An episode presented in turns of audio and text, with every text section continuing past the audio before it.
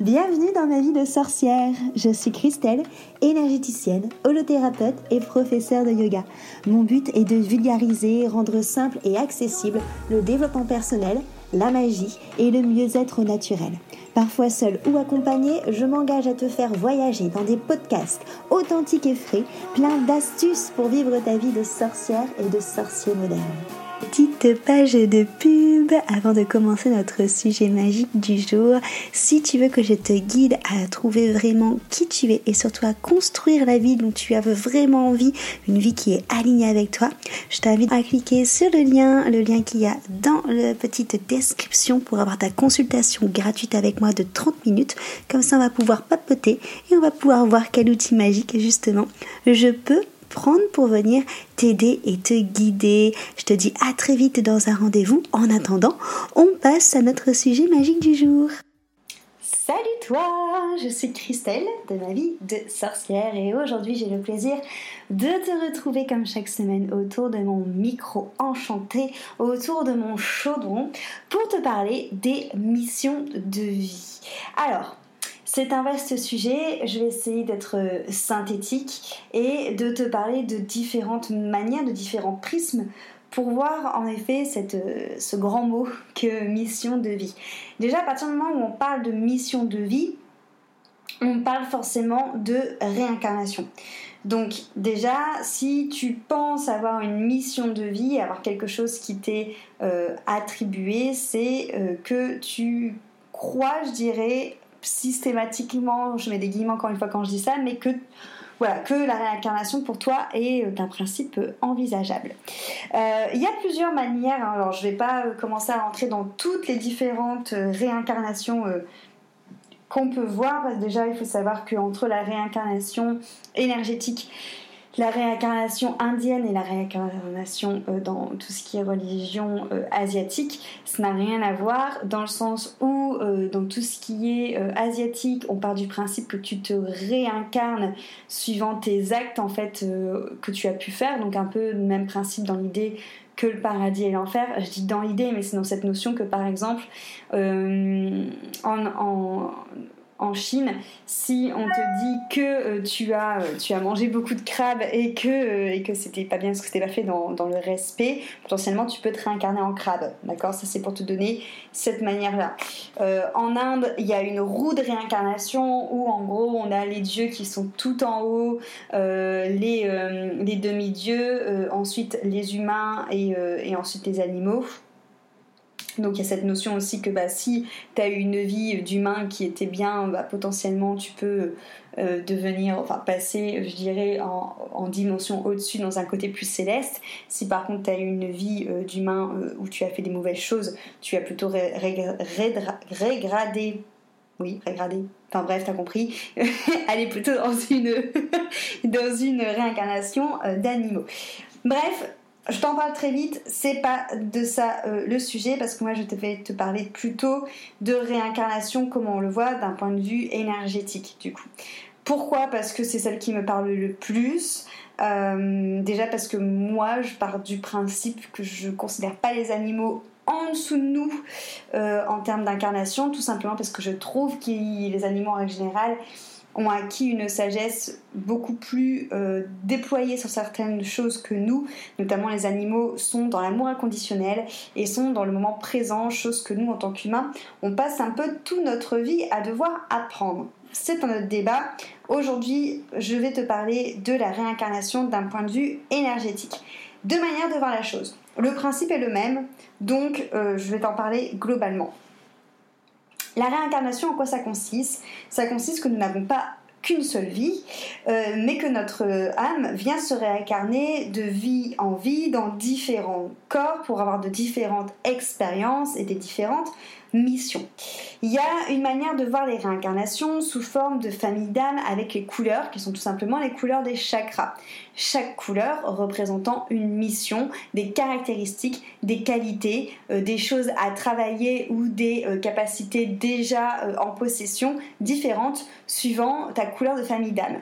Une famille d'âme d'incarnation, d'accord, que toi tu vas choisir et potentiellement des familles d'âmes dites d'adoption, du coup, qui euh, vont être des familles d'âmes que tu vas pouvoir euh, prendre entre guillemets euh, aux gens de ton entourage quand tu es enfant, par les personnes avec qui tu es le plus proche. Ça peut être des parents, des membres de la famille, une nourrice, peu importe, mais des personnes qui ont eu un impact dans ta vie.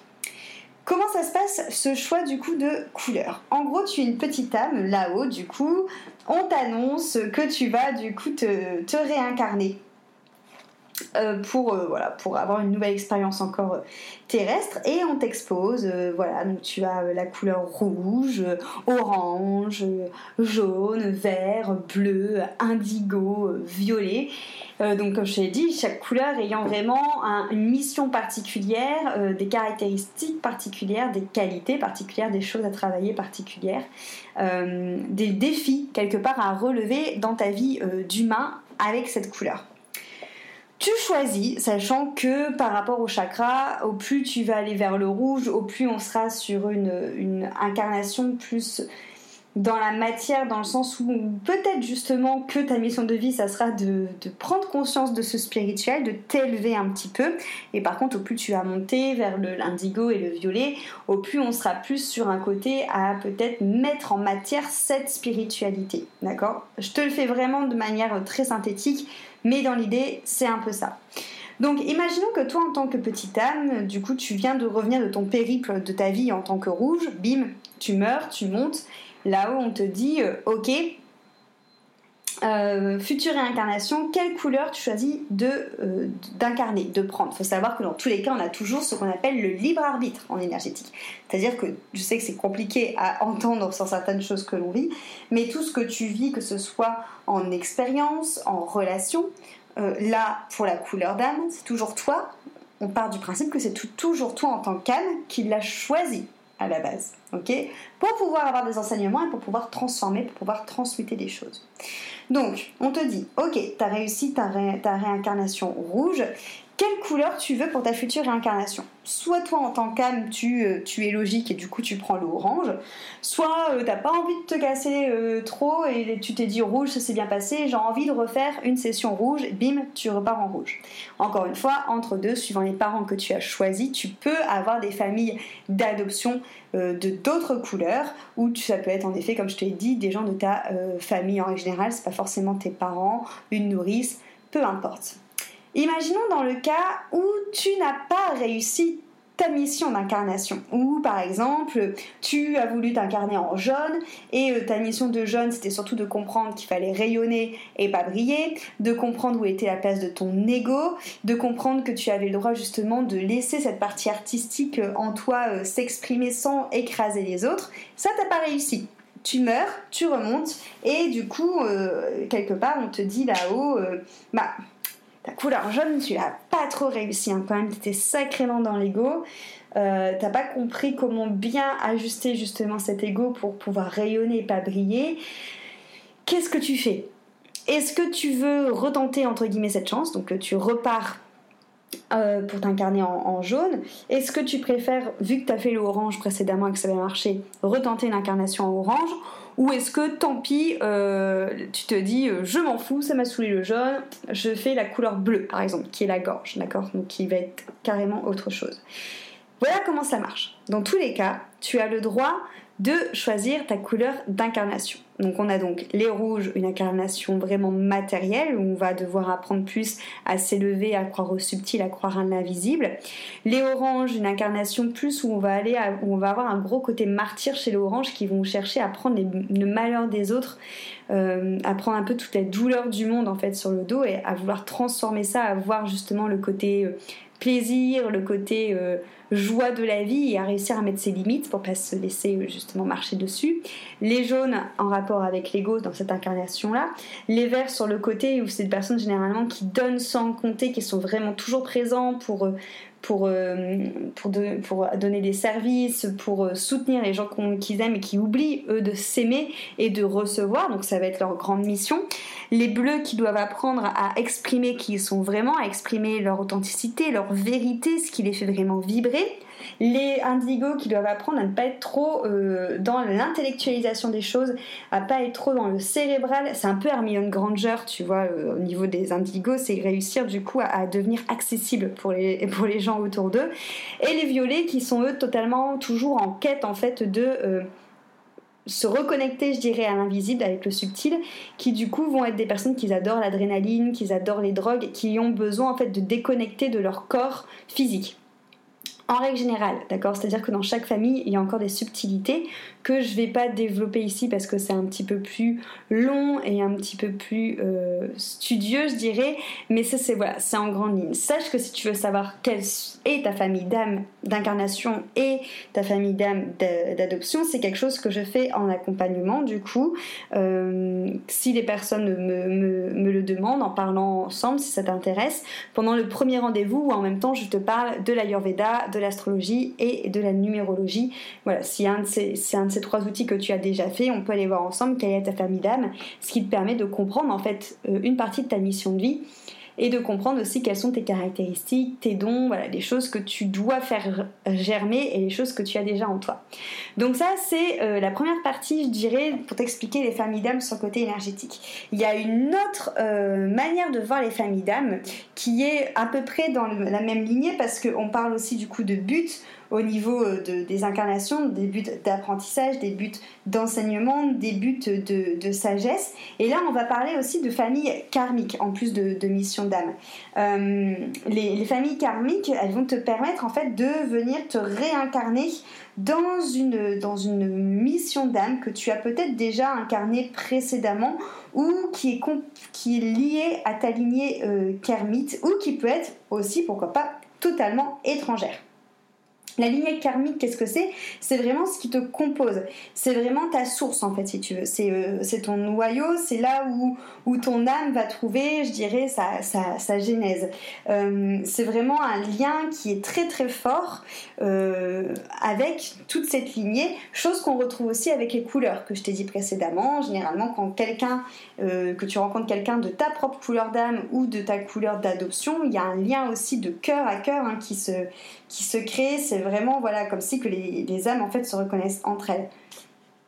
Dans cette manière de voir les choses au niveau de la lignée euh, karmique, on est carrément sur d'autres euh, missions de vie, on est carrément sur d'autres familles euh, d'âmes, on est sur plutôt des, rôles, je dirais, sur des, des caractéristiques, sur des, des capacités, sur des manières de voir les vies, sur des vibrations même, je dirais, différentes. Donc là, c'est pareil, je ne vais pas spécialement rentrer dans toutes les familles, mais c'est quelque chose qu'on pourrait voir aussi ensemble, mais c'est dans ces genres de missions de vie qu'on verrait du coup le chaman, euh, les dirigeants, euh, les guérisseurs, euh, les communicants, les anges. Après, ce qui est assez rigolo, c'est qu'au final, entre cette manière de voir les familles d'âmes et la manière que je t'ai parlé précédemment des couleurs, ça se ressemble beaucoup parce que tu sais, je sais que dans cette famille d'âmes là, il y a le savant qui ressemble vraiment à l'indigo, il y a en effet le communicant qui ressemblerait à la, couleur bleue, on a les soldats de lumière, on a les rêveurs, on a les architectes qui seraient, euh, voilà, qui ressembleraient à peu près au rouge. Euh, on a voilà, on a vraiment d'autres manières de voir ça, mais c'est toujours ce même principe de réincarnation. Du coup, l'autre manière aussi de voir tes missions de vie, qui est aussi un peu reliée à tout ça, c'est avec la numérologie. Je m'en sers aussi dans mes accompagnements. La numérologie, ça marche par cycle de 9 et c'est un peu comme la roue euh, astrologique, si tu veux, la roue astrologique, tous les ans tu passes par les 12 signes du zodiaque, mais ne serait-ce que tous les ans tu retravailles avec ces 12 signes, mais toujours à des niveaux différents, à des vibrations en fait de différentes. Tu vois, par exemple, euh, si on reste dans les milieux au niveau de l'ego, le lion travaille, euh, c'est des énergies au niveau de l'ego, tous les ans tu vas repasser dans le lion, tous les ans ça va faire bosser ton ego, mais peut-être de plus en plus profondément ou à des niveaux différents. La numérologie c'est le même dans le sens où on est sur des cycles de 9 ans, donc tout, ça, ça, dure 9 ans donc pour passer du chiffre de 1 jusqu'au 9 à la 9e année. Et du coup, à chaque fois, ben, jusqu'à jusqu'à la fin de ta vie, tu repasses par ces mêmes chiffres. Ces chiffres, il faut les voir comme des marches, en fait, qui t'amènent à ton numéro final, à ton numéro de mission de vie. Et c'est le même principe, en fait. C'est que ce numéro, il va venir découler de ton jour de naissance, plus ton mois de naissance, plus ton année de naissance, que tu réduis, réduis, réduis, réduis, jusqu'à avoir un chiffre unique. Et ce chiffre unique va venir donner quelle est ta mission de vie, qu'est-ce que tu dois comprendre dans cette vie, du coup, qu'est-ce que tu es travailler. Donc tout se rejoint et c'est ça qui est fabuleux en énergétique, c'est que même s'il y a plusieurs mots sur toutes les choses, tout se rejoint parce que même dans les chiffres au final, on va rejoindre des, des couleurs et on va rejoindre des, des rôles de lignée karmique. Voilà, tout, tout va vraiment ensemble.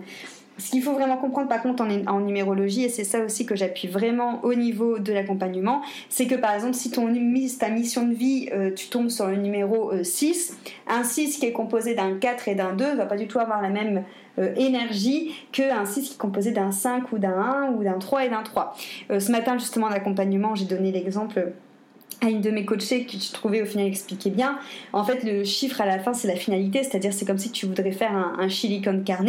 le plat à la fin, ça va être un chili, mais de ton chili ne va pas être pareil si les ingrédients c'est pour un végétarien que si les ingrédients c'est pour quelqu'un qui mange de la viande. C'est pareil pour ton, euh, ton chiffre de mission de vie. C'est pour ça que moi, en tant que, que thérapeute, dans mes accompagnements, lors de ce premier rendez-vous, je prends vraiment en considération tous les chiffres de ta date de naissance en globalité, tous les chiffres lorsqu'on réduit, tous les chiffres lorsqu'on réduit, vraiment comme s'il faut vraiment t'imaginer que moi je prends tous tes ingrédients dans un checker et que d'abord je vais venir vraiment te détailler tous les ingrédients avant de checker et de te sortir ton numéro du coup euh, final.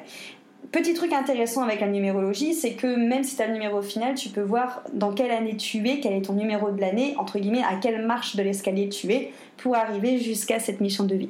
Donc voilà, au niveau, c'est un, large sujet, hein, les, missions de vie. Je serais ravie d'en parler avec toi, euh, notamment en, accompagnement ou en appel découverte. Donc je t'invite vraiment à prendre tes 30 minutes d'appel avec moi pour qu'on puisse aller un peu plus loin là-dessus et voir toi ce qui te correspond.